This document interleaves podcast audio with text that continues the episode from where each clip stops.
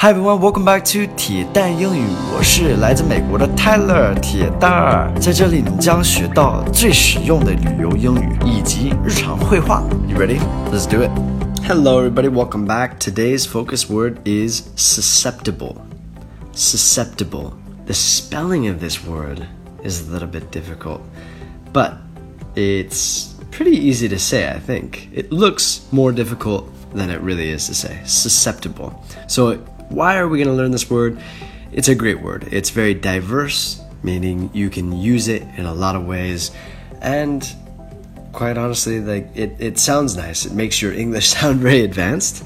It's kind of a more advanced word, I guess you could say.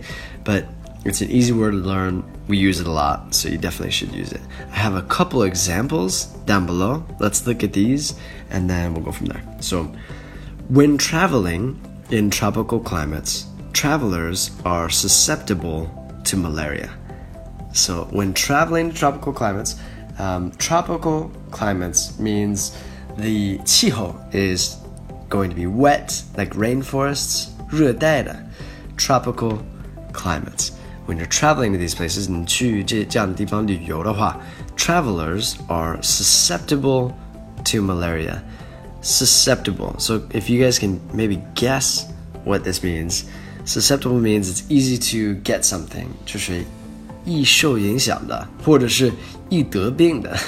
um, so it's got those two different meanings there. It's like could influence something easily, or you could you're susceptible to some sort of disease or illness.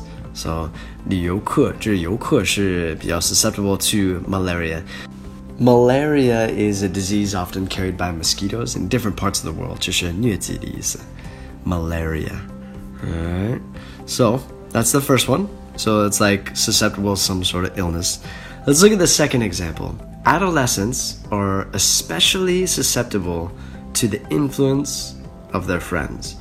So adolescence adolescence is your younger years, 青少年.